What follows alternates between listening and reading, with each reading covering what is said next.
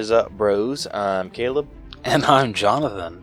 and we are a couple of bros on a mission to give you the most detailed movie reviews out there with as little bias as possible. Welcome to the All Bros. This week on the podcast in 4K Spotlight, we only have one new release this week. There's actually a couple, but only one that we're going to talk about. Um, and then nothing for Through the Wall. And so after that, we'll be getting straight into headliner, well, where we will be breaking down Scream Six. Um, so without further ado, let's say we get right on into this. Every day, we're surrounded by media books, movies, art, music, games, apps, podcasts, etc., etc. With this constant bombardment, it's easy to miss great media gems in the chaos. But fret not, you've come to the right place, my friend. I'm Jason, and I love media. I invite you to check out the Mixed Media Forest podcast, the podcast where I trudge through the forests of media to find hidden gems for you, the listener. Every episode of Mixed Media Forest is chock full of fun, reviews, nostalgia, positivity, news, rants, stories, and recommendations about all things media. Again, that's the Mixed Media Forest podcast, created on Anchor Podcasting app and available everywhere fine podcasts can be found. Give it a listen. It's what all the cool kids are doing. All right, first up in 4K Spotlight, Rose, would you like to tell everyone what's getting released this week? I would love to. So this week, M3GAN is coming out. I never got to do that joke when we reviewed this. So like I when we, this movie, so I feel like gotta throw in that joke. We don't talk about this movie again. I would be genuinely surprised if anyone caught that joke. well, then y'all are uh, what's the word? Um, uh, fuck. There's a freaking word and I can't think of it right now. Un, son of a bitch. Uh, uncultured. whatever word you're looking, uncultured. That's the. that's the word I'm that's looking the word for. you were looking for. Yeah, uncultured. That's the word I'm looking for. Shit. If y'all do not know uh, that line from Drake and Josh when Josh is just like Megan, what is wrong with you? You didn't you didn't grow up in the late '90s, early 2000s. I know not all of uh, not all of our listeners did, but I'm just saying if you did and you don't recognize that, we're not friends. Yeah, according to our statistics, most of the people that listen to us are either above that like that time period Oh, or well, like son of a bitch. significantly below. Well, son of a bit. W- Wait, w- significantly below. Why are they listening to our podcast? We have foul mouths. Yeah, it beats me. So okay, all right. Um. Anyway, actually getting to the 4K spotlight. Uh, so M3GAN comes out this week, uh, and unfortunately, it's not getting a uh, 4K release. It's just getting a Blu-ray release, but it is the unrated edition. Uh, which I guess means that it, uh, a bunch of like deleted scenes and like maybe it's like a lot more gruesome than uh, the the theater uh, version that we got because um, there were definitely some scenes, uh, and I swear that me and Caleb talked about the review that uh, you could definitely tell that they were holding back uh, because they wanted to go for that. P- Oh, absolutely. Like I've actually given some like real thought to watching the uh, the unrated version on Peacock. oh, they have the unrated version on Peacock. I didn't know that. Yeah.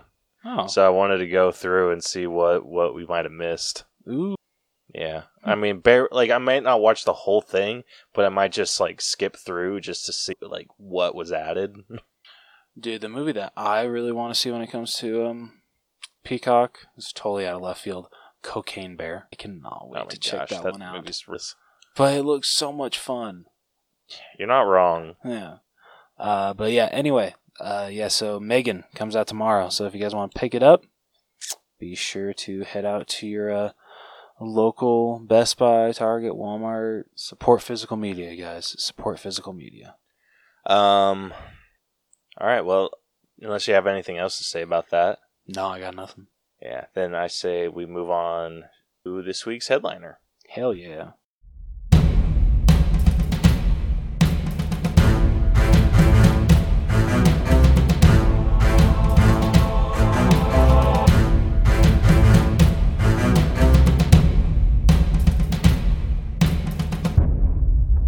Like we said for this week's headliner, we will be breaking down the newest installment of the Scream franchise, Scream 6.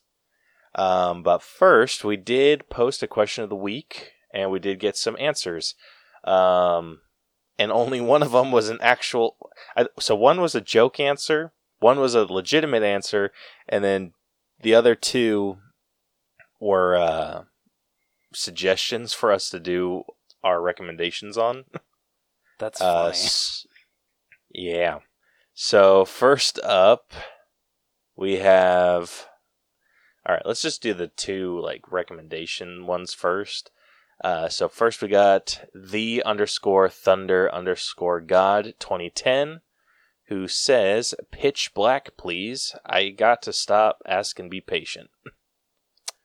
so he's wanting us to recommend pitch black, Have you? which is a Vin Diesel movie. Do you want to watch that one? Because I don't want to watch it. I guess I'll watch it then. Sorry, man. No, I'll watch it too. I'll make you suffer as well. I'll, I won't let you just suffer. I'm, that's Oh, mean. man. I'm sorry.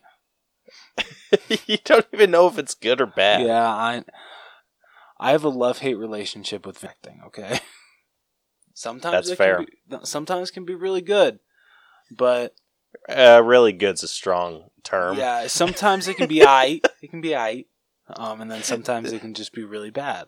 Um, and um, especially in the Fast and Furious franchise, like how the fuck is that shit still going? Dude, who the hell knows? Like, yeah, that that trait. Oh my god. Dude, they're freaking. They're seriously one trip to hell away from turning into the Friday the 13th. Dude, straight up. Like, they already went to space, Dude, don't get- supposedly. like, don't I get- didn't see the last one. Dude, you're, you don't give them ideas because the the eleven is gonna have Jason. Holy shit. Wait, actually That'd be hilarious. actually, no, they can't because Universal. Dude, if they just go balls to the wall, just like They don't know. outrageous, like I'm sold. Hey, they got the rights to Michael and Chucky. Let's make something happen with those two. Do it. well, wait, no, I'm sorry, no, they don't have the rights to Michael anymore. They they already lost those. I think they can make Lame. something work though. Um, let's see. The next response that we got is from Lucas underscore plays thirteen, uh, who said, "Can you do Rio 2? Uh, to answer your question, yes, we can do Rio 2, but I need to watch that movie, that movie once, and that was years. So I will rewatch that, and I will definitely. I'm assuming I'm gonna review that one since I did the first one. Uh, yes. Okay. And I do not want to watch Rio 2. Damn. so I will be definitely rewatch that uh, as soon as possible, and uh, we will definitely get that to you, my good sir. All right. Next up, we got our joke answer, who that comes from Time underscore five four three two one, who said Garfield. Or, oh, did I even say what our question was? no, you didn't. I'm freaking stupid. Okay. Um. So on TikTok and Instagram, we posted a question of the week, and the question that we asked is in uh relation to the Scream franchise, and we just asked, "What is your favorite scary movie?" Uh, so, like I said, we got those two suggestions. Uh, the next response, like I said, is coming from uh, this Tim May five four three two one, uh, and they said Garfield Two: A Tale of Two Kitties. you know, he right. That's the scariest shit I've ever seen. That is a real scary ass movie. uh, so yeah, and then uh, we got another response from an Anthony, uh, who said the whole Scream series is my fave. It's a good choice. That's a very. I freaking love the Scream series I will as a whole. say the Scream franchise is one of the rare franchises that none of them, in my opinion, like I have some ones that I prefer over the others, but none of them are like atrocious that I can't even. I still enjoy. I'll I can definitely give you that. Like that that is a uh I'll definitely agree with you on that. Like the I can't think of a single scream like at least off the top of my head that's just horrible. The closest one I would say is maybe 3. Yeah, I'm the same way. I feel that's how Um, everybody is. Three's always at the bottom. Yeah, but all the other ones were freaking awesome. So, yeah, definitely agree with you there, uh, Anthony. Uh, so, thank you to everyone that answered our question of the week. We appreciate it. Um, but getting into this week's breakdown, if you are new to our breakdown system, we have split movies into eight different categories that we individually score to come to a final All Bros letter grade. The eight categories that we score are story, writing, acting, character development, but with this being a horror mo- movie, we do change character development to uh, logic. And that's just usually just changing, uh, seeing if the movie followed its own logic and if everything made sense. And uh, then we got effects, music, costumes, and then we give it our own personal score at the very end. All of those numbers get magically added up, thrown through our algorithm, and spit out a letter grade for us to compare this movie to a similar score. Uh, it also gives us a percentage, which is not as important, but it is kind of fun just to see uh, where what the ranking is within those uh, grade blocks. Uh, so, if you have not seen Scream 6, this is definitely a movie that can be spoiled. Uh, so, if you're not, if you're going to, if you plan on seeing Scream 6 at all, uh, we highly suggest you stop listening now and just come back later. Because I think we can all agree it sucks when the, the Ghostface killer or killers is exposed. Or d- not exposed. I'll say- um, spoiled. I'll say yes. Yeah, I'll say yes to that. But typically, like, I think I enjoy Scream enough where knowing the killer would just kind of help me like see what kind of things I I caught or missed. See, I prefer to know. Like, I don't like knowing about the kill who the killer is until the second viewing. Like that way, you know, yeah, you can like go through and be like, oh, okay, you can definitely tell that's that that's um who in that uh in that ghost scene. That's them in that scene. I just prefer to do it on my second run through. That's fair. That yeah, that's totally fair. Um, so yeah. Um, so again, if you have not li- seen Scream Six, please go check it out. Then come back. Um, otherwise, if you li- listen beyond this point, uh, things are going to get spoiled for you. Uh, so now is our favorite segment, reading with Rose. with two e's. That Two E's. One year after the Woodsboro killings orchestrated by Richie Kirsch and Amber Freeman, Blackmore University professor Laura Crane is catfished by her student Jason Carvey, who lures her outside a bar in New York City and kills her while wearing a Ghostface costume. Jason plots with his roommate Greg to kill sisters Sam and Tara Carpenter to finish what Richie and Amber started, but Jason receives a call from a different Ghostface who has murdered Greg and subsequently stabs Jason to death. Yeah, can we talk about the freaking opening really quickly? Like, this is such a good opening for a Scream movie, and I had a freaking. dude i totally agree i absolutely agree with you Dude, like this b- blew my mind Dude, right? And the fact that, like, before the title se- sequence comes up, uh, Ghostface is just, just straight up just like, who gives a fuck about the movies? And freaking kills the guy. I'm just like, this fuck. This, okay, I, I already love this Ghostface. dude it was the shit like i w- i'll be real i totally thought that it, they were going to go the whole route of uh it opening up as a stab movie Yeah, that, yeah. But I'm glad uh, they but didn't. i was yeah very glad that they didn't Appreciate they changed and- it up. Dude i thought that was trippy as shit Yeah, right. what they did like they did such a good job with that opening Like every time I thought that the title was about to come down, like it didn't until like like what you said, where he's just like, "Who gives a shit?" And so, like, oh, so such a good opening, such a good opening.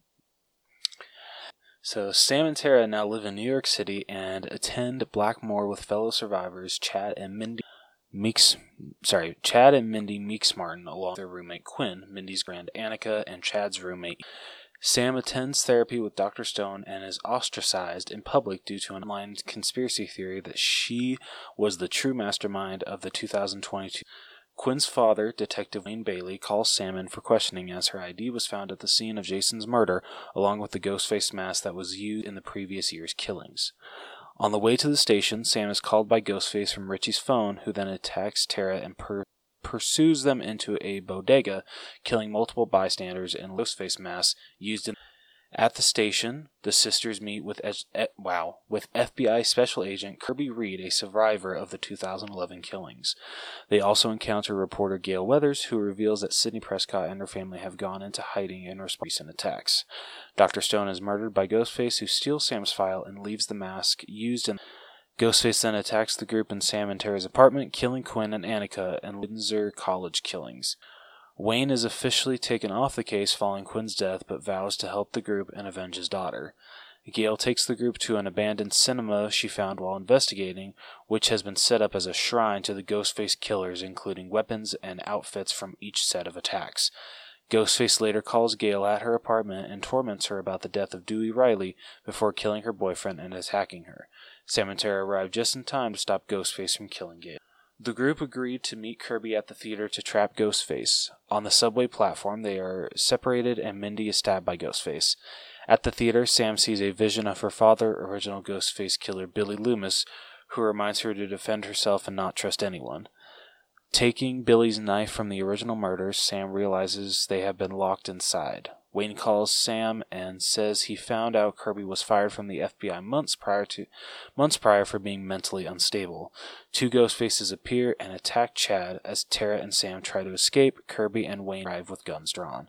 Wayne shoots Kirby, revealing himself as a third ghost face. He admits to orchestrating the killings with his children, revealed to be Ethan and a still alive Quinn, to avenge the death of his eldest son, Richie. They reveal their plan to kill Sam and frame her as Ghostface, making her the final piece of the shrine to honor Richie. Sam and Tara fight off the Bailey family, with Tara stabbing Ethan and Sam. Ethan and Sam killing Quinn. Sam then dons her father's Ghostface costume and stabs Wayne to death.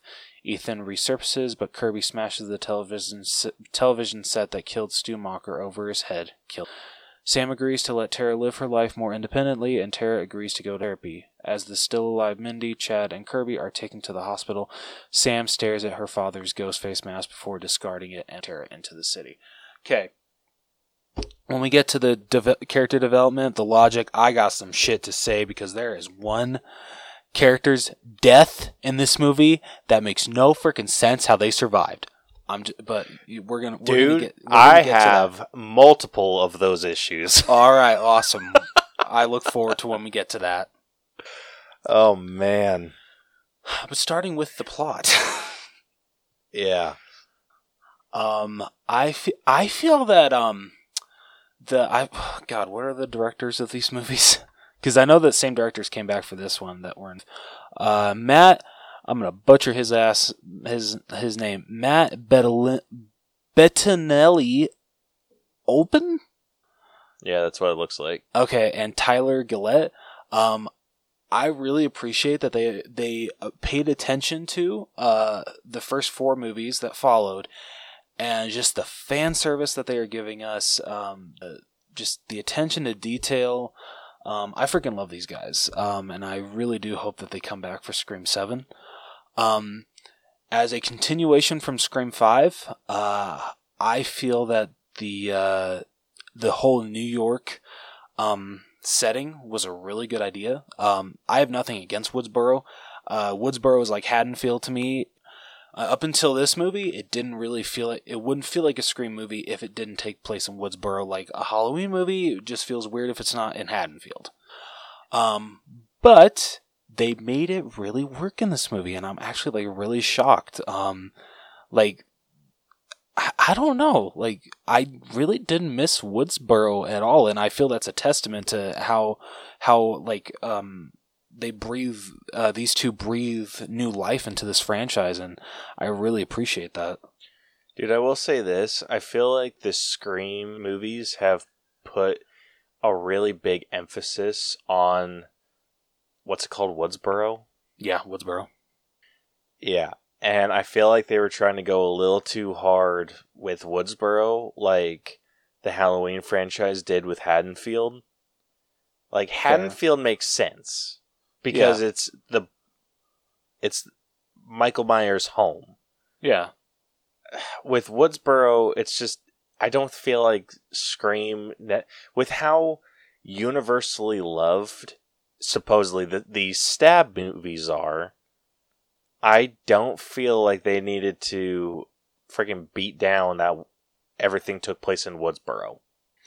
I think probably just because you know the the first murders took place in Woodsboro, so they're just like, oh, you know, why why making the stab movies? They're just like, oh, well, why would we ever want to leave Woodsboro? This this is where the whole event happened. This is where the whole story was born. This is the home of Ghostface. So I mean, you're not wrong. Um, Speaking of, I um, so me and Christina are starting to watch um um from the beginning. Like by the time we're like watching one a weekly. By the time that we finish five, uh, at least Scream Six will hopefully be close to coming to Paramount Plus. But I didn't I didn't notice this, and the first just been that long since I. Um, I thought the Ghostface costume was something that Randy, not Randy, I'm sorry, uh, Stu and Billy just came up on their own. Like I, I thought they like they just saw like a random mask at like a department store decided to do like the Reaper esque outfit. They just came up with it on themselves. No, the the one of the ladies shows like the actual like costume. They're just like, oh yeah, this is uh the costume that the killers are wearing. It's called like Father Death. I'm just like they didn't. I for some reason I thought they came up with it on the think that they just got it from a department store or a costume store, whatever. I mean, it makes sense. Oh no, it does. But I just thought you know those two had more creativity. True. Um, but yeah, I think story wise, th- everything that they did, it made sense for the characters. So, Um, oh sorry. No, I was just gonna say, I think the uh, the whole deal between Sam and Tara, or Sam being like super overprotective of Tara, completely made sense. Oh yeah. Um, These sisters are the best part of this new series. easily, freaking easily, like so freaking good. Um, I will say though, I think that they, I th- I feel like the the ghost faces needed something a little bit better. Okay, I want to lead into that with my problem with this movie, or like what I feel it's missing. Um, maybe it's just me, but when it came to when Wes Craven unfortunately passed away, may he rest in peace.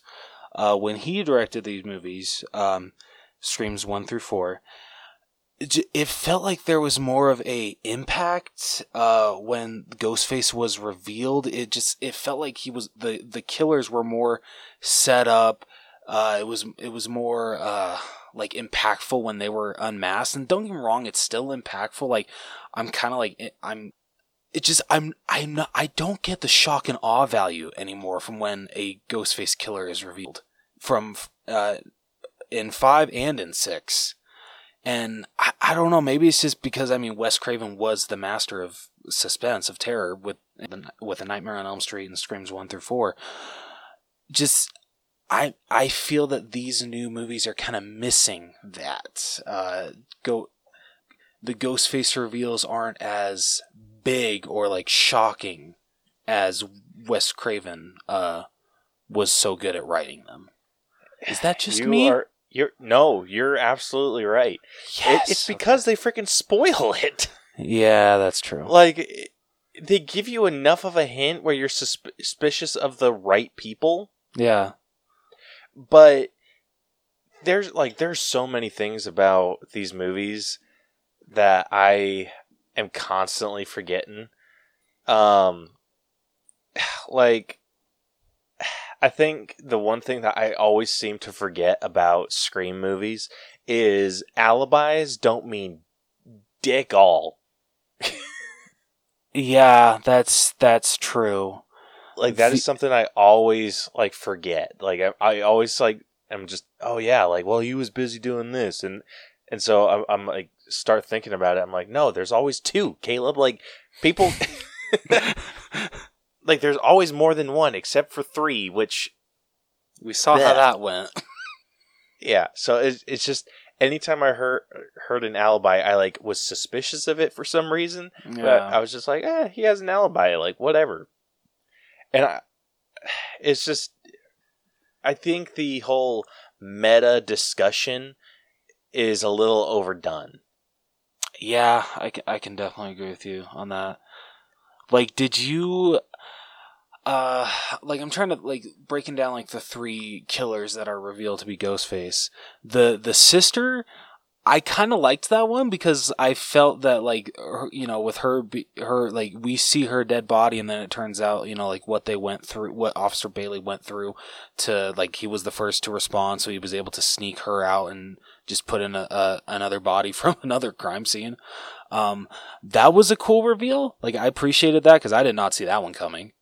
Um, but the freaking brother, yeah, I saw that coming from a mile away. You're just like, Dude, abso-freaking-lutely. Um, I will say I did not care for how they they shot that. I like I didn't I didn't care for them uh cuz he was like in full on like ghost face gear. And I'm I'm like that that's kind of bullshit. yeah, just, uh, um, like he was on the train and then it's just like, "Oh no."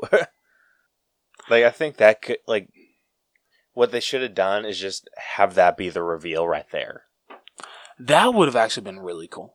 Like I, w- I would have dug that reveal. Like I, I don't understand why it always. Why does the reveal always have to be like when all of the ghost Together? faces? Yeah, all the ghost faces are together. Like it's fine if it's separate. If anything, it adds to the story. Yeah. Absolutely. um shit. Uh, I think like the I don't like the story is just it's it's a kind of a a basic story overall. Like there wasn't anything too crazy. It was just typical scream. It was this typical scream story. So it's, It was, like, nothing but, too like- special was there, but it was there, w- still there was alright. Oh yeah, no, like I th- I think they did a really good job. Like um, like you said, like making it like a classic Scream franchise, Scream story, but still like adding, f- uh, still adding freshness to it, which I which I definitely appreciate. Yeah. I don't know. I'm not super high with this one. Like, I'll say uh, it's above average, but I think I'm sitting at like maybe an 80. Hey, you know, I can match you there. Uh, moving on over to writing. Okay, I am very so. I I gotta point this out because I actually like. I would say this is the writing and like how they set up the you know atmosphere of this whole thing. Um, when they explained the whole like you know like because the shrine was like really super cool. Like it was very well established. But then I love that uh, officer or uh, um shit. What's his name? Officer Bailey. Um, how he points out, you know, uh, if you pay, if uh, you pay a cop enough under, you know, um, evidence can go missing. No one really bats an eye, um, and that's just how he was able to get because the the shrine be- belonged to Randy, um, and so he he wants to help his son finish it. Um, and so when he adds that, I'm just like, okay, literally, that's all you need to tell me as to how all of this evidence from the Ghostface killings is here. Makes complete sense. It's all you Oh, need yeah. to say. They did it's- that it's part true. incredibly well. because it's true. Like honestly, if we think back, like I'm I'm gonna you know let's bring in um like John Wayne Gacy. Um, we found this out at uh Grayface Museum that uh literally uh his attorney Sam Amirante would sell stuff from uh uh the uh the uh, the evidence locker of Gacy under the table to people. So like he was selling his like uh, pogo and patches uniforms, his wallet, his leather jacket, like stuff that was supposed to be in evidence because I don't think Gacy had been convicted yet or like or, or sentenced yet, so it was still there. And you know, but um, yeah. So like it's it's very clear it, it does happen. it's effed up that it happens, but it definitely does happen. Yeah, that kind of added a, a, really cool sense of uh, of realism there, like just a right. real world issue. Yeah. Yeah, I thought they did that really well. Um I think my main issue dialogue wise, it was a lot of the filler dialogue was really not good. that that that's fair. Um like if I had to say like my favorite lines of dialogue, um it would definitely have um wow shit. Um uh, Mindy, uh, when she's like literally explaining like, oh, you know, uh, this is what happened in Scream Five because that was like the uh, like the uh, uh, introduction back into the franchise. But you know, this is the sequel. It, has got to be bigger. You know, we got to bring in more legacy characters. All of this shit. I like honestly was like smiling when she was saying this because I'm like, she is absolutely right. This is exactly how it has to be. I forget Mindy's writing in this movie. I freaking love so much. Um, it's Mindy. Yeah, Mindy. Because um, there's I forget. I think it's when uh the freaking um the freaking uh quiet uh the brother like comes up and helps her or some shit like after the subway and she's just like ah oh, fuck I got the killer wrong again. I hate this franchise or some shit like that. Like that is funny as hell. I loved her writing so much in this movie. It was it was pretty good. Um I think I think that, like this is the issue I have with all of the the Scream movies. The character like basically the Mindy character the one who basically points out exactly how the movie's going to go. Mm-hmm. I find them really annoying. See, I in some Scream movies I find them annoying. Her, I do not for some reason. I don't know what it is. I mean, that's fair. I it, I can definitely see why you would like her. Um, it's just she didn't just she didn't quite do it for me. no, dude, I, I I get it. I completely get it. Um, I'm trying to think of some other shit. I think the relationship between Tara and Chad was just utterly ridiculous. Yeah, that kind of came out of nowhere.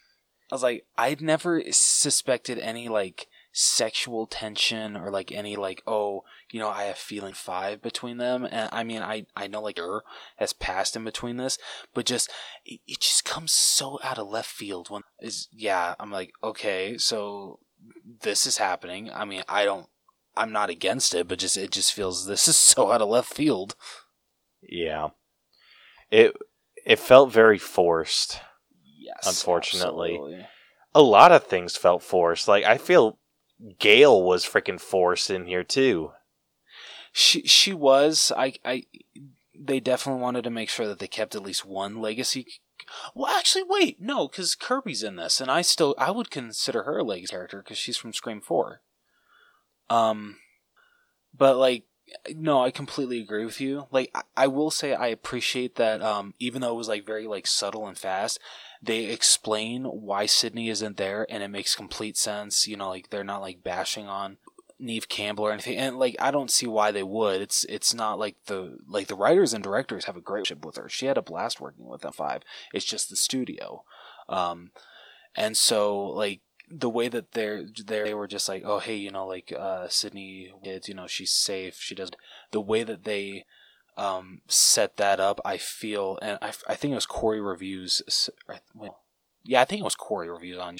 Um, he just pointed out, you know, like it's it sets it up that if she ever if she does want to come back to the franchise, yeah, I I think that line it def like don't get me wrong, that line needed to happen. Like we needed to figure like know why Sidney wasn't there.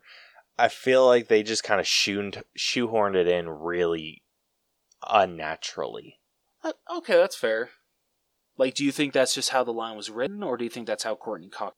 A little bit of both. Okay. Um, I mean, hate hate me all you want. I don't think Courteney Cox is a very good actress. All right, I'm out. Um, Don't you? Wow, you bashing on Courteney? Wow, I can't believe you. I know I don't feel great about it, but it's true. Uh, sh- her delivery of that line was very like robotic and felt very like, oh yeah, like right after. I think it needed to happen before someone threw a punch. Dude, can we talk about that? That was that whole the scene before, or like couple scenes before, when Sam goes to swing. She's like, "Sorry, honey, it's not my first rodeo," and then freaking uh, Tara comes Yeah, up with a freaking haymaker. Dude, that was freaking hilarious. One of the best scenes ever. Oh my god, that was badass. Dude, that was. F- oh my gosh, I laughed so hard At that. Because I, I think I was taken off guard. Like actually, it was I I remember. So I was sitting there watching that, and so Sam goes takes a swing, and Gale like dodges out of the way, and then says, "That's my not my first rodeo." And I remember thinking that moment, "There's two of them," and then then bam, like freaking Terry comes in with the the hit, and like I, I was laughing so freaking hard. Did you have a good Uh, no. Luckily, there was only one other couple ah, in the uh, the theater with me. Cause so yeah, we- I got real lucky, but I got real paranoid too. Oh, dude. So, and I felt so bad for her. It was fine for me. There was a two ladies that sat next to her that would not shut the fuck up during the movie. Chatted throughout the whole thing. Literally, were looking up who on their phones during the movie. Christina reached over many times to tell them to shh, and they look over at her and then just go back to and she gave her gave them the dirtiest look when we left and i remember when the credits started rolling she's just like i swear i swear to god i'm fucking ghostface on their asses you got to be careful about saying that shit now. yeah that's true that's a good point. but she dude, all totally jokes get it. all jokes all jokes Yep. until it actually happens. yeah but dude, I, I don't blame her. yeah it was Freaking people bullshit Doing annoying shit like that. Yeah. I'm so overly cautious about my phone use if I'm in the movie. Like if I have to. And that's only if like my phone's like going off, like someone's calling me or whatever. Oh, like, see, I, I- I even check it Yeah, so I used to not, but now that I have a wife and kid, I kind of feel yeah, like see, I that need makes to. sense yeah that's understandable But my go-to now is uh, so I'll wear um like a flannel when I go to to movies or just like a a shirt over my my shirt. And so when I had if I have to check my my phone for whatever reason, I'll shove my phone in like under my my shirt and then just kind of like look through my collar down at my phone. So it's like the least distracting it could Okay. possibly be. all right i appreciate Um, but yeah, I, I got real lucky with this viewing. Um, I will say the only thing that like had me a little nervous is I don't like s- sitting in front of people in during a horror movie. Mm, like I wasn't like they were like in the back row, and so I was like, okay, I'm not gonna like walk all the way to the back because that just makes me look suspicious. Like I'll just kind of sit up in the front row in the middle, and so that's where like my seat was. But I was so like, I, I must have looked like a creep because I kept like turning around real quick or trying to catch them in my peripheral, just to like, Oh, shit, that's funny because I was so nervous. I'm just like, they're like these people could be psychos. Like seeing a movie and, on a weekday in the middle of in the middle of the day, like the, these just scream serial killer, and then I had to remind myself, I'm like, you're here too. and you're by yourself. I think that makes you a little bit more suspicious. I, I think you're as long as no one walks in with a good because if that happens, uh, to quote uh, Shorty Sho- Shorty in a scary movie, "Run, bitch, run!" Dude, did you hear about the or have you seen on TikTok the freaking videos of people doing that? Oh, this shit like seriously wore ghost face masks to this. They I don't even think it was like they just didn't wear it to the movie. I think they they snuck in in the middle of the movie. Yeah, like I saw one video of of this guy who so it was kind of like um it's kind of set up like Cinemark in AF a little bit where it was like the multiple rows of the luxury loungers, but the front row it was like a really big wall, right? Okay. Yeah. So like it's just kind of like that big wall so you can't see anything below that wall and there was like a guy that what that walked in but like ducked it under that wall and he threw on a ghost face mask and then just stood up like and looked at everyone in Oh. the theater with his ghost face mask on and people like were losing their shit Oh hell no. Yeah. Um, yeah i'm just like mm, no someone does that like someone's getting catching some hands Yeah. Seriously. Uh, you sir can kiss my ass. oh my gosh like my my f- fight or flight instincts would dude. just kick Yeah, in dude. and Oh my god, my anxiety was shoot through the roof. dude like it, it's it's my my typical game plan the exact reason why i will never go to a movie theater without and not get a drink because the the drink is my distraction to be able to get up on whoever like the oncoming attacker. Like that is that's my go-to. I'm just i'm going to like see an atta- uh, a would-be assailant. I'm going to take my drink freaking throw it at them like splash them so i'll splash them first and i'll keep the cup and then i'll throw the cup at them get like a freaking double throw off and then i'll just freaking go in and guns a blazing All right, I like this plan. Like throwing hands like they're going out of style Oh my god, Dude, I have an escape plan for literally everything that I do. I love it. I love. It. Oh, but yeah. So I, my my biggest issue with this movie is coming in to the writing. I think the the extra dialogue, like the the filler bullshit, was a little ridiculous. That's fair. Yeah, so I didn't really dig it all that much. Um, I'm trying to decide where I'm where I'm sitting. Where, where are you sitting with writing? Um, I would say I'm a little below story. Um, I still had a good time with the writing. I think the right like there there's hits and misses. Um, but for me there might be a little more hits uh than you. I don't know. Um, so writing, I think I'm gonna be at a 78. That's not bad. I might be a hair lower than you though. I think I'm gonna go with uh, 77. Fair. All right, moving on over to acting. Uh, so going through the cast real quick. I don't know why she had in credits order. I don't know why she was top of the frick. Um, but Courteney Cox, It's because it's As- Courteney Cox. yeah, freaking dumb. Anyway, Courteney Cox, who played Gale Weathers. We have Melissa Barrera, who plays Sam Carpenter. Jenna Ortega, who plays Tara Carpenter. Jasmine Savoy Brown, who plays Mindy Meeks Martin. Mason Gooding, who plays Chad Meeks Martin. Skeet Ulrich, who plays Billy Loomis. Roger Jackson, who plays the voice. Uh, Dermot Mulroney, who plays Detective Bailey. Jack Champion, who plays Ethan Landry.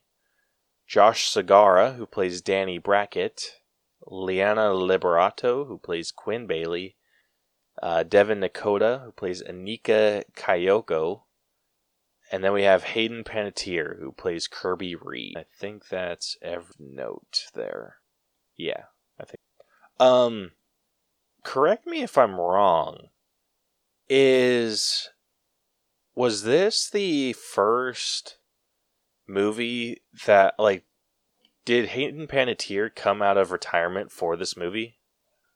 I actually do not know. That's a great question. Let's see if she was cuz I mean she hasn't been in anything else or at least she hasn't been credited for anything since 2018.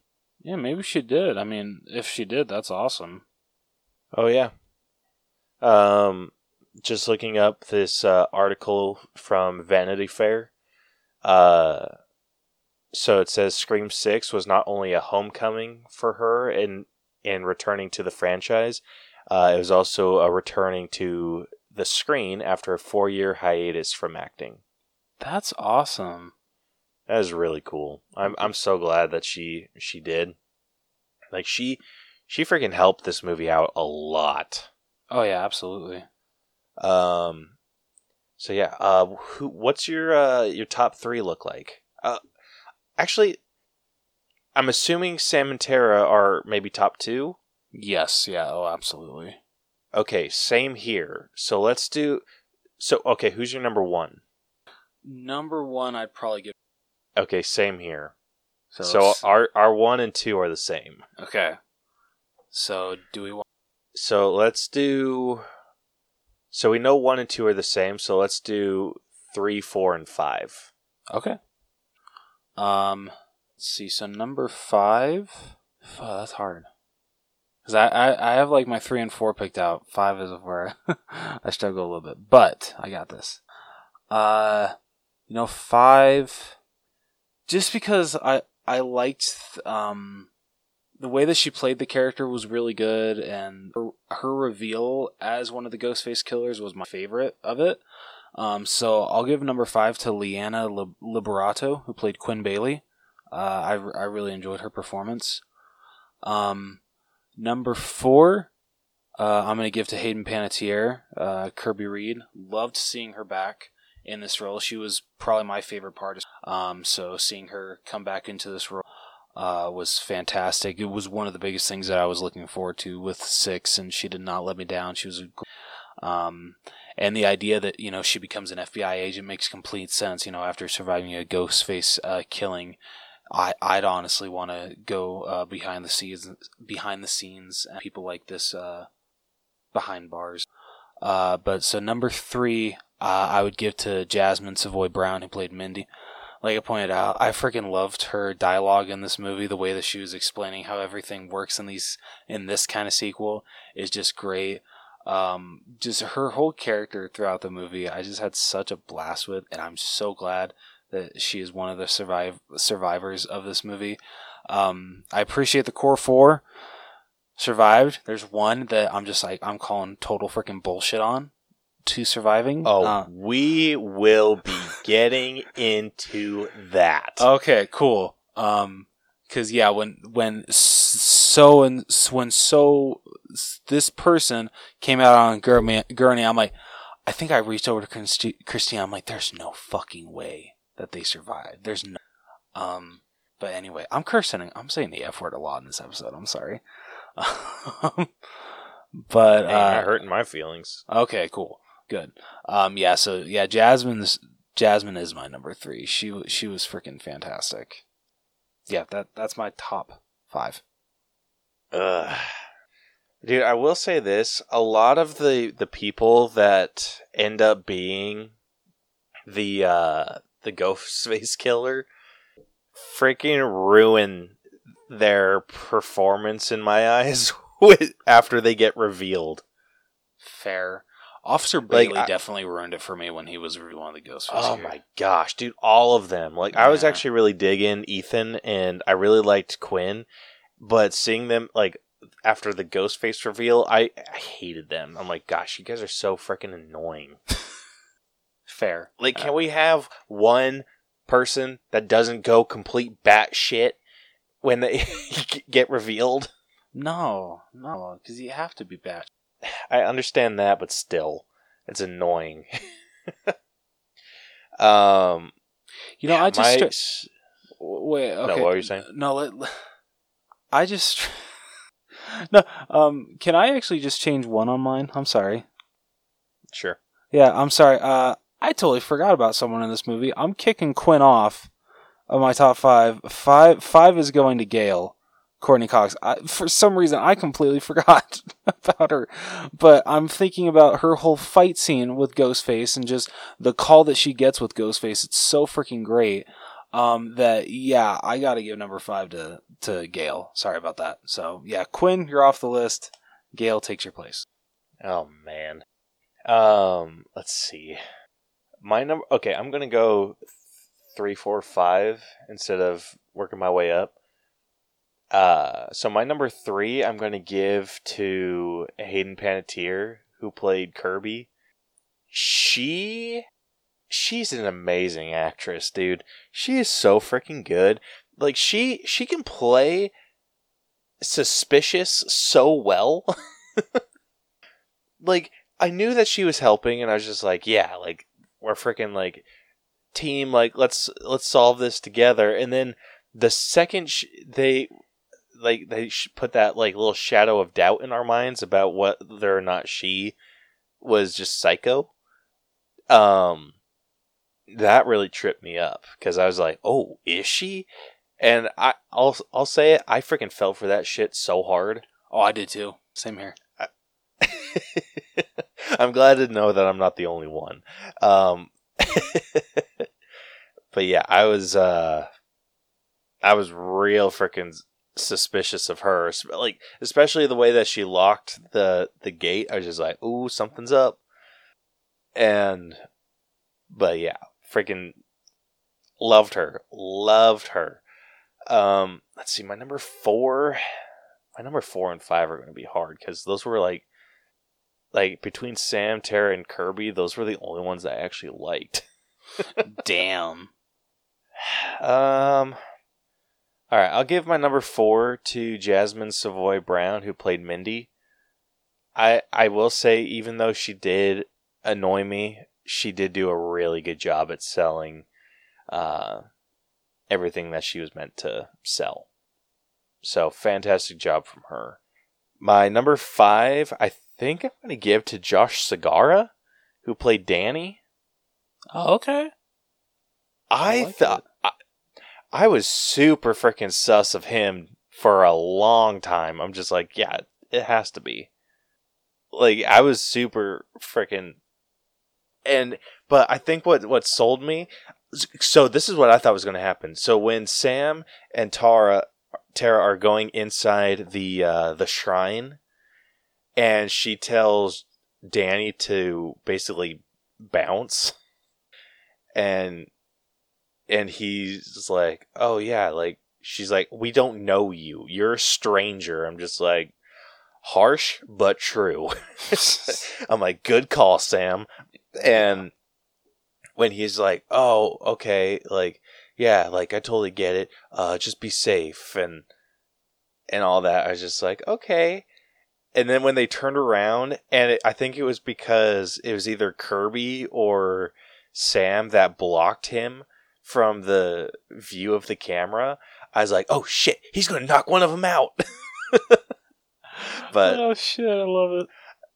yeah, because I was just my whole thing. I was, was trying not to be suspicious of him, but if Screams taught me anything, you always be s- suspicious of the love interest. True that. True that. So I was really freaking suspicious of him. Uh, but luckily he played. He ended up being like the nice guy and it ended up working out. Uh, really glad that I ended up being wrong on that. uh, so yeah, and then of course, like we can't not talk about the sisters real quick. Like holy, they were so good, Oh yeah. Even better in this one than they were in. dude. I I will say I was afraid they both snapped at the end of this movie. I felt the same way. like it was like Sam getting all dressed up in uh, in Billy's Ghostface outfit. That had me like thinking some things. I was just like, "Oh shit!" Like, you guys broke her. my qu- my question for you is just because I don't know. For me, I find it kind of thing is the whole like them driving the idea home that oh, it's in your blood. You were born to be a killer. No, it's what your dad did. I I'm honestly getting tired of hearing that shit. I know it's supposed to be in her character, but I if I hear someone one more person say to Sam, "It's in your blood. You're you're a true killer." I'm like, no, that's not how it freaking works. Yeah, You could choose Dude, not to be a killer. her It's not that hard. therapist pissed me off. Oh yeah, her therapist was a dick. Oh, I was glad when Ghostface killed him. Dude, she this might be on Sam too, but she picked a real shitty therapist. Yeah, she really Like, sh why did she choose one that was so obviously into horror movies? straight up. Like, I'm not sure if you caught this like in the background, but he had little uh, Addams Family figures in the background. Oh, I did not catch that. Yeah, like they were like, it wasn't like pop figures or anything, but they were just like little bobblehead looking figures, or just like you know those. um It's just like really big, fat, like characters, and Yeah, like, Wacky it's not obvious. Like it, that? it never showed them like super obviously on his, um, on his table, but you could definitely make out that one of them looked like super like Pugsley, and then there was a couple others that looked like Morticia and uh, Gomez. Yeah, I, I didn't catch Wednesday, but I, I did like for sure. I saw a Morticia, a Gomez. I think I saw uh, Uncle Fester, and I saw Pugsley. Okay. So I did not see Wednesday, but I it was like in the background. Like they didn't, like I said, they didn't focus on that whatsoever. So yeah, I was just like, I would be super like the last person that I would want to talk to in a situation like that where I'd have to go see a therapist would be someone that is into horror movies in any regard. Telling me is I could not be a pissed. Got it.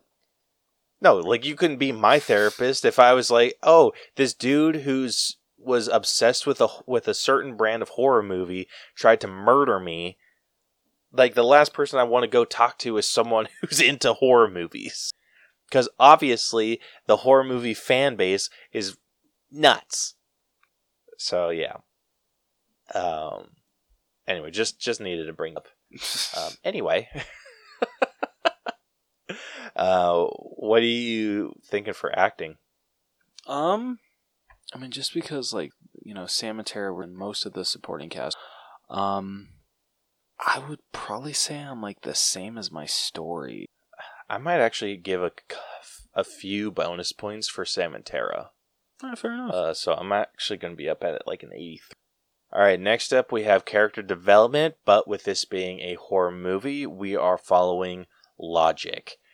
And dude, this was absolute some opinions. horseshit. Um, so which one do we want to start with? I know the one that you're wanting to talk about. Okay. Um, but I I wanted to bring up real quick the bullshit final fight between Sam and Detective Bailey. oh yeah, yeah. What in the actual ass was that? so, for those of you who chose to listen that hadn't seen this movie, um, Tara is hanging off of this balcony, um, getting swiped at by uh, what's his name, Ethan, and she tells Tara, "Oh, drop me," and she's like, "All right, here." Hands her a knife, drops her, and she kills or she starts stabbing Ethan, or Tara starts stabbing Ethan. Then Sam leans over, grabs a gun, uh, pulls the gun on Quinn, which I don't know why the hell Quinn didn't just charge her. She yeah, she's literally as she's holding on to Tara, she's like just creep like slowly walking up to her. I'm like, you could have ended this like 20 seconds ago. Yeah, like your death is on you at this point. Yeah. So Sam like leans over, grabs a gun, points it at Quinn, shoots her in the head. She falls dead, and then right behind her is Detective Bailey, who watches as his daughter falls to the ground. And Sam makes some snarky comment about losing her kid or losing his kid, and then she goes to fire again, and click, no bullets. Totally fair. Like I feel like that builds enough suspense. Like, go for it. Um, but what threw me off, and what I'm calling bullshit on, is Detective Bailey freaking charges at Sam instead of pointing the gun at her and shooting. And he doesn't even pull the trigger until she freaking, like, football tackles him to the ground. Like, she freaking, like, body checks him, the, he's like falling over and then bam, bam, like pops off a couple shots. I'm like, you're a freaking idiot. like this is so stupid. You have a gun, you dipshit. so I I I really hated that scene. A lot of my issues were with like the final.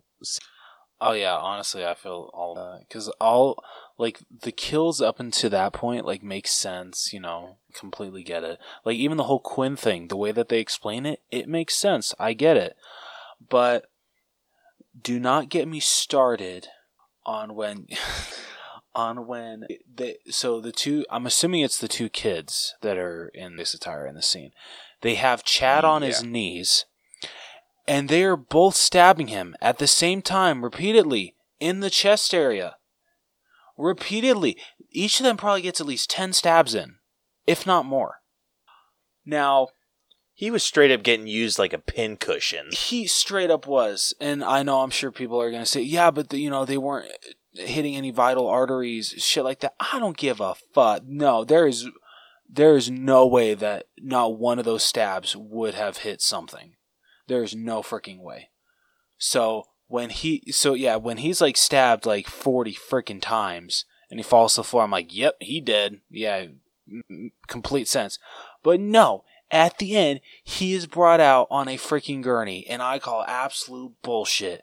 There is no way that you can be sk- survive being stabbed, especially in the chest area, that close to the heart, because there's no way that they did not hit that vital organ and survive. There's no freaking way. The guy was stabbed close to 50, if not more than 50 times. Yeah, That guy was mutilated. Borderline ridiculous. Like Caleb said, he was used as a pincushion. yeah, straight up. It was just my hell. It was so dumb. I, like, dude, and I, I'll say. So this is another issue that I had with the movie. What? wh- Where were the the significant kills? Everyone important survived. Sam survived. Tara survived. Don't want to kill them off? Fine. Mindy survived. Chad survived. Frickin' Gale survived. The only people that didn't were the two freaking ghost faces. Uh, their dad, who was also, I guess, one of the ghost faces. I think Uh, Kirby only- survived. Yeah. and, and Anika. Anika was the only death in their group. The only scene that I can think of that uh it was definitely clearly a thing or Ghostface thing, Ghostface Ghostface outfit was the beginning. Like I truly believe that it's him that says who gives a fuck about the movie. I I'll don't give think, you that. I don't think it was either. Um, but that's the only Um, time that I can really. Think. Yeah.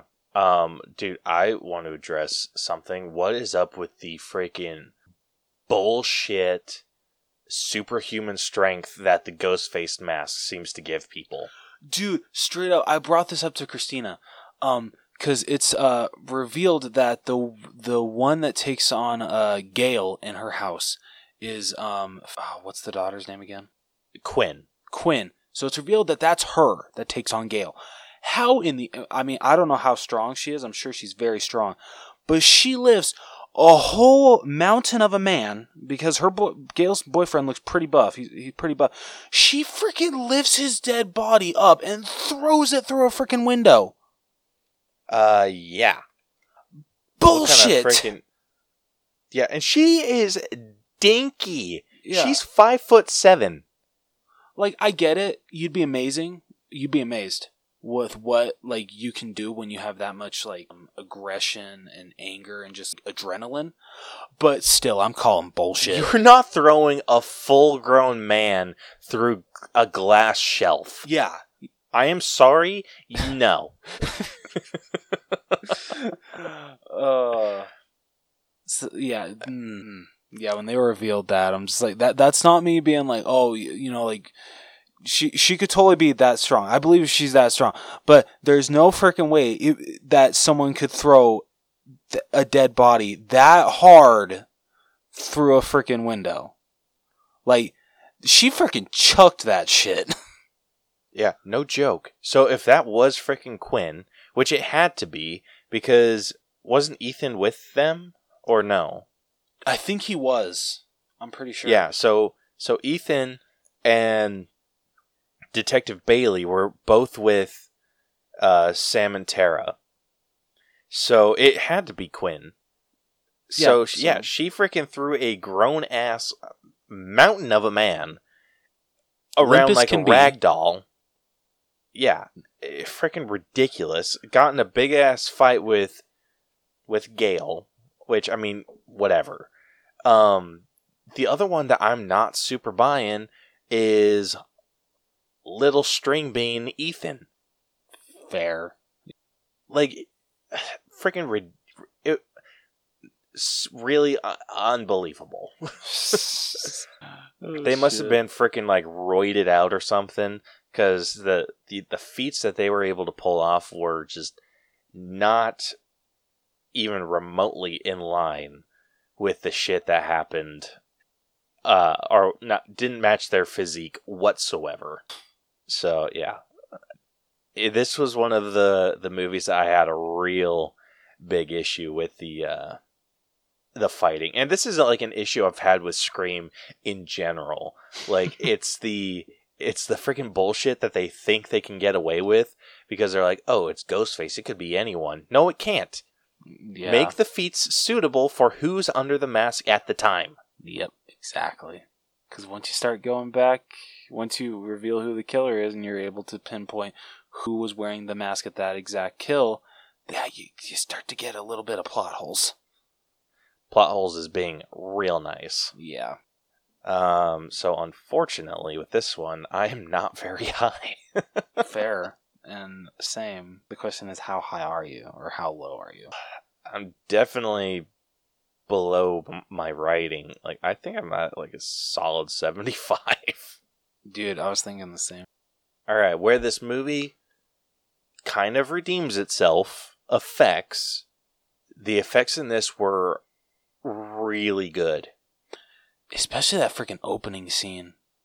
Uh, with the whole Oh like gosh, roommate, roommate in the fridge, like ooh. Yeah, no joke. That was just straight up haunting. Yeah, d- can we? T- the, the Ghostface killers in this one, even Sam, like they don't f around when it comes to stabbing someone. Because like most, you know, s- s- uh, Ghostface killers will you know stab someone a couple times. No, these people go like freaking like 10, 15, 20 times. I'm like Jesus. I know, it's like they freaking owe him money or something. Yeah. And like how like the one uh, I forget his name, but Flash from the Spider-Man movies, he's uh the for he's the first like Ghostface killer we see, which I love that they do like such a, a different idea with that because he takes off the Ghostface costume and just throws it into his backpack after he kills Samara Weaving's character. I'm like, what the fuck? Like that's new. I love that. But then you know he inevitably dies by the real Ghostface in this movie. Um, but yeah, the freaking like how he's talk like how he's talking to uh, Ghostface on the phone, and he's just like, yeah, the more I stabbed her, the more she felt like a piece of meat, and I'm just like, dude, you sound like you're getting a freaking hard on from this shit. Yeah. It was a little too much. I'm like, god damn, okay, let's let's calm down here, buddy. Yeah, it, it was a, it was a bit much. Um but I mean, damn. Yeah, he's yeah, I swear he stabbed Samara Weaving like over ten times. Easily. Jesus, Like freaking easy, dude. dude like and it, like especially at the ending when sam uh kills officer bailey for how many times she stabs him i'm like are you sure you're not your uh your father's child because uh you're not exactly uh giving yourself a, a fair point here you're um You're letting your Loomis show. yes. Qu- question for you because maybe uh um how well do you remember scream 5 Um, pretty decent. Okay, because me and Christine were talking about this. Is it ever said who Billy Loomis had sex with to um for Sam to be born? Because it wasn't Sidney, right? No. Who was Um, it? I don't I don't know exactly who it was, but I think it was uh, a case of being unfaithful. Uh, So I think so from what I remember, I think it was like just a a one time fling where uh, Sam's mom got pregnant, went to or kind of left the school, and then got with Sam's quote unquote dad. Uh, eventually had Tara, and yeah, so I think it was just kind of a one time fling Okay. All right, situation. Okay, it was either that, it was either just like oh maybe like a pre uh pre Sidney or mid Sidney. like how you put that. yeah, I'll I have to hold on. Now I need to look it up. Samantha Carpenter is the illegitimate daughter of Billy Loomis and Christina Carpenter. Uh Sam always believed her legal father, Mr. Carpenter, was her biological father. Uh, one day when she was 13, Tara was 8, she was searching the attic for Christmas presents and she found her mom's diaries, which revealed that she was actually born to another man whom her mother had an affair with in high school. The man was none other than Billy. Uh, Sam was shocked by this revelation, demanded an explanation of from her mother, unaware that her father was listening, and as a result of the confrontation, he left the family in anger. Mr. Carpenter abandoned the family around Tara's eighth birthday. Um, okay, so it doesn't say anything regarding um, a timeline. All it shows is that Sam's mom was the one that was having the affair. It doesn't say anything about Billy being unfaithful as well. Okay, interesting. Yeah, at least not that I can. Yeah, I'm not seeing anything else. Yeah. Uh, so yeah, so it was. to go Uh, back and watch Scream Five again.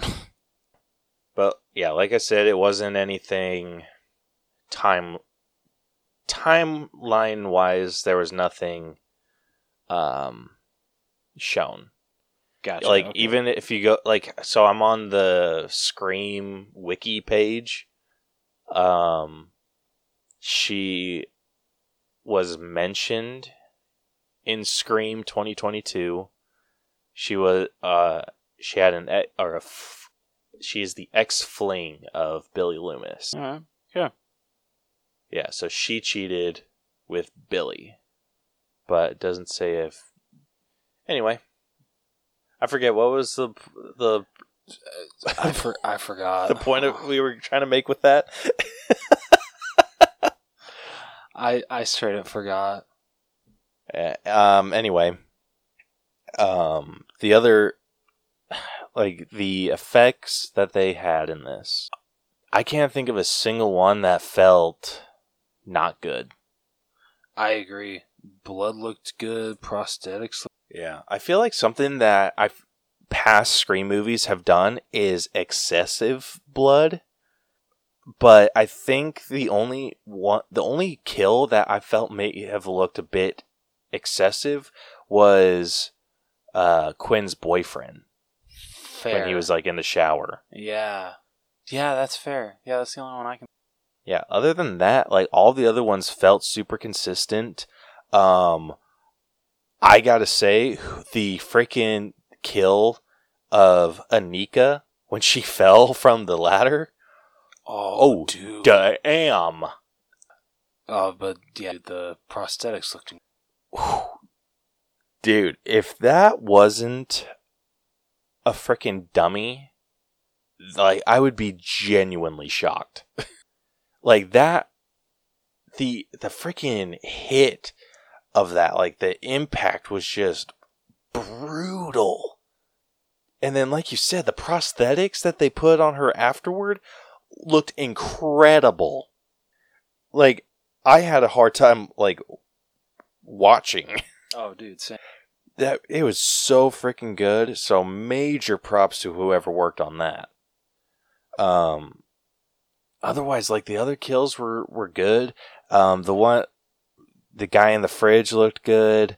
Um, oh, the freaking therapist getting stabbed in the freaking face, like that was rough. Damn. Like all that shit looked really freaking good, and I think this is where the movie freaking shines. Oh yeah. What are you thinking with effects? Oh, dude, for how solid they were. That's about where I'm at too. I I actually might be a point or two higher. I'll give it a 92 just for shits and giggles. All right, next up we got music. It's pretty solid. I think it was only in one song that like when when I think of Scream or like when I hear that song, I don't think that there was really like songs and like credits like those pretty good. I mean, I could be wrong. Besides like that Red Right Hand. Not really. Um, I wasn't even super impressed with the end credits song. I did like uh the um because I actually downloaded uh in my head. I thought that was a good song. Yeah, I mean, I like- I can't I can't think of like anything that just like stood out other than like that one song that you brought up. So That's fair.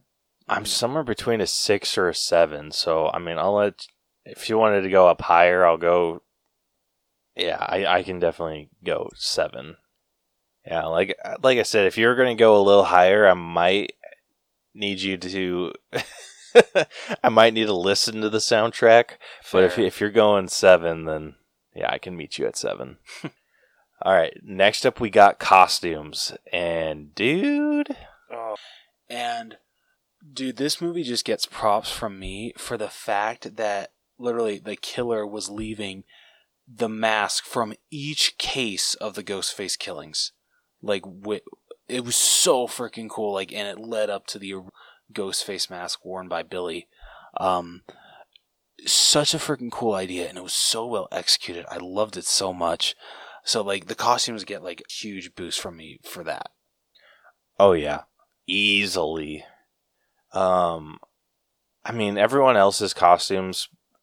It's a horror movie. It's basic as basic can be. Um, but the ghost face costumes, like each mask, felt like its own. It had its own like character to it, like, and it was fantastic. I honestly, I think the biggest sin of this movie is not giving us what that room looked like with all the masks on. Dude, straight up. Oh my god. That would have been so cool. That would have been the shit. And I'm so bummed out that we didn't get to see something like that. So, ah, I mean, damn. Like that that was such a cool a cool room. Just like the shrine itself was so epic. So not being able to see it in its entirety was it freaking bummed me out.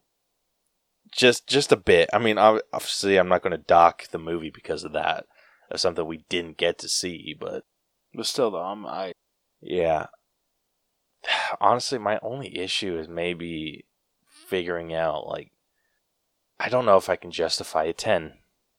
I don't think I can either. Like, I'm at a strong ass nine though. I, I am too.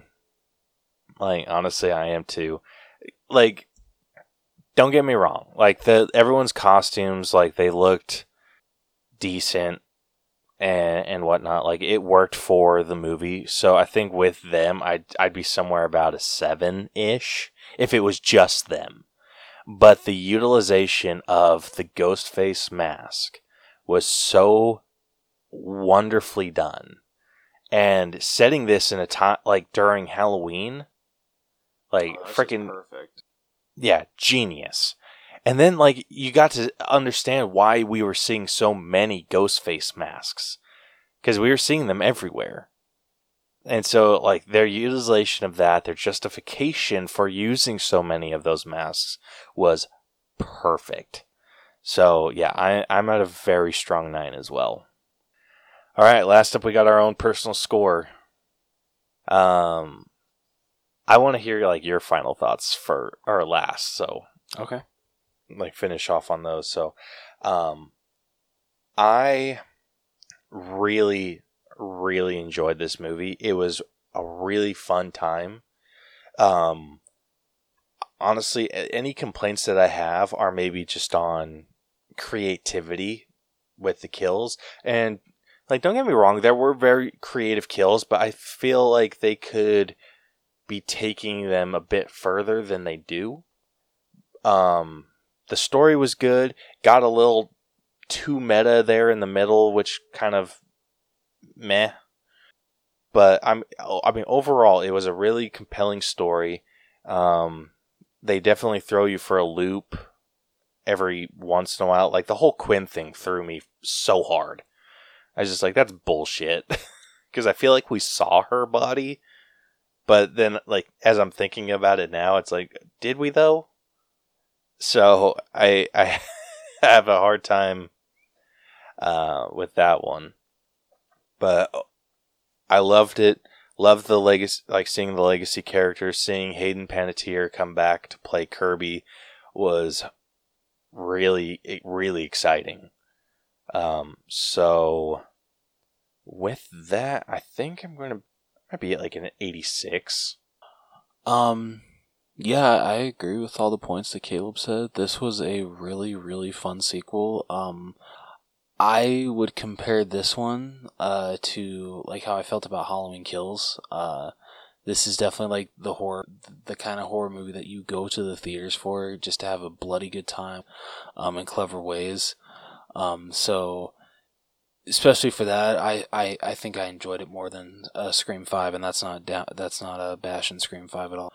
Um, but just yeah, the whole New York setting works so well for the Scream franchise. The returning characters are um, the further they take their character. Uh, the legacy characters are great. Uh, Hayden Panettiere, like Caleb said, wonderful having her back, and even uh, Courteney Cox, I really enjoyed her. Um, so yeah, overall, it's I, I really enjoyed this Scream. Um, like I pointed out, it, it it still feels though when it comes to the Ghostface reveals in this new this new um, I I'm assuming it's going to be a trilogy. So I'm going to say in this new trilogy, the Ghostface reveals are not as impactful as Wes Craven made them. But I feel that if I'm looking past that, I appreciate what these two directors are in keeping this Scream franchise. Um, so I am going to be slightly below Caleb, though. Uh, I'm going to be at, at completely fair. All right, well, with that, uh, going through our scores real quick. Uh, starting off with story, uh, we were at a very strong 80. Uh, moving over to writing, we dropped down a little bit, sitting at a 77.5. Uh, acting averaged out to an 81.5. Uh, character development was probably the lowest that we gave, so that one was sitting at a 75. Or not character development, logic. Um, the effects got a significant boost, sitting at a solid 91. Uh, music, slightly above average, sitting at a 7. Costumes got a pretty decent bump just because of the Ghostface costume and how iconic it is, uh, sitting at a 9. And then our personal score averaged out to an 85. So, with that, the final Allbros letter grade for Scream 6 has come to a B minus. Alright, not bad. Yeah, not bad at all. Um I'll be real, based off of the the scores alone, I did not think it was going to get that high. Yeah, I thought it was going to be in the C plus range. Yeah, same here. Um it's actually one of our stronger B B minuses. All right, hell yeah. Yeah, it's um so out of our B minus movies, it's the third one. Yeah, so that is interesting. I thought it'd be closer to a C plus, but I mean, guess not. Um anyway. Um so it is sitting right now, like I said, it's sitting in the in B minus, but it is sitting at an 82.5. Uh, so that puts it above The Hunt, which is at an 82.47. It's above Chip 'n Dale Rescue Rangers, which is at an 82.43. It is above Let's Be Cops, which is at an 82.37. Um, as well as Smile, which is also at an 82.37. Okay. Uh, it is also above Ron's Gone Wrong, which is at an 82.31. And yeah. So I think that's the five, one, two, one. Yeah, that's five. Uh, so that's where it's what it's sitting above, going what it's below. It is below Mulan, the remake, which is at an 82.62. It's below The Greatest Showman, which is at an 82.93. And then uh, getting into the B range, it's uh, it is below Jumanji, Welcome to the Jungle, which is at an 83.06. It is below Violent Night, which is at an 83.18. And then finally, it is below Shazam, which is at an 83.25. Uh, Scream. Interesting. Long time ago. Sorry. no, you're good. I'm just having a hard. Uh, uh, so it is below uh, Scream 2022. Yeah, so Scream 2022 scored a B plus, and it is sitting at an 86.56, where Scream 6 is sitting at an 82.5. Okay. So that is a four percent difference. D- I actually did. okay. I, I enjoyed Scream Five a little bit more than I did. Yeah, we need to get the the Scream franchises scored. As well. Absolutely agree. Uh, so yeah, that's where it's uh where it's sitting. So anyway, um, well that wraps up this week's breakdown. Uh, if you like this episode, want to check out more of our stuff, be sure to follow and subscribe to us wherever you listen to podcasts. We are basically everywhere. Um, you can catch us on Apple Podcasts, Google Podcasts, Stitcher, iHeartRadio, Radio Public, uh, Spotify, and more. You can also catch all of our episodes on YouTube if that is how you would prefer to listen. Uh, be sure to follow us on social media. We are on Facebook, Twitter, Instagram, and TikTok, all at the Allbros. Uh, you can also email us at the Allbros channel at gmail.com if you want to uh, hit us up for an episode idea, uh, want to join us for an episode. We would love to have anyone on. Um, so yeah, uh, you can also find links to everything that we do on our website, tinyurl.com forward slash the all bros, uh, where you can find links to, like I said, everything that we do. Um, so with that, next week we will be breaking down Shazam: Fury of the Gods. Um, really excited for that movie, and yeah. Uh, anything else you wanted to say, Rose? Uh, no. All right. Well, with that, this has been the All Bros podcast. I'm Caleb, And and we will catch you guys next week. Deuces. so long.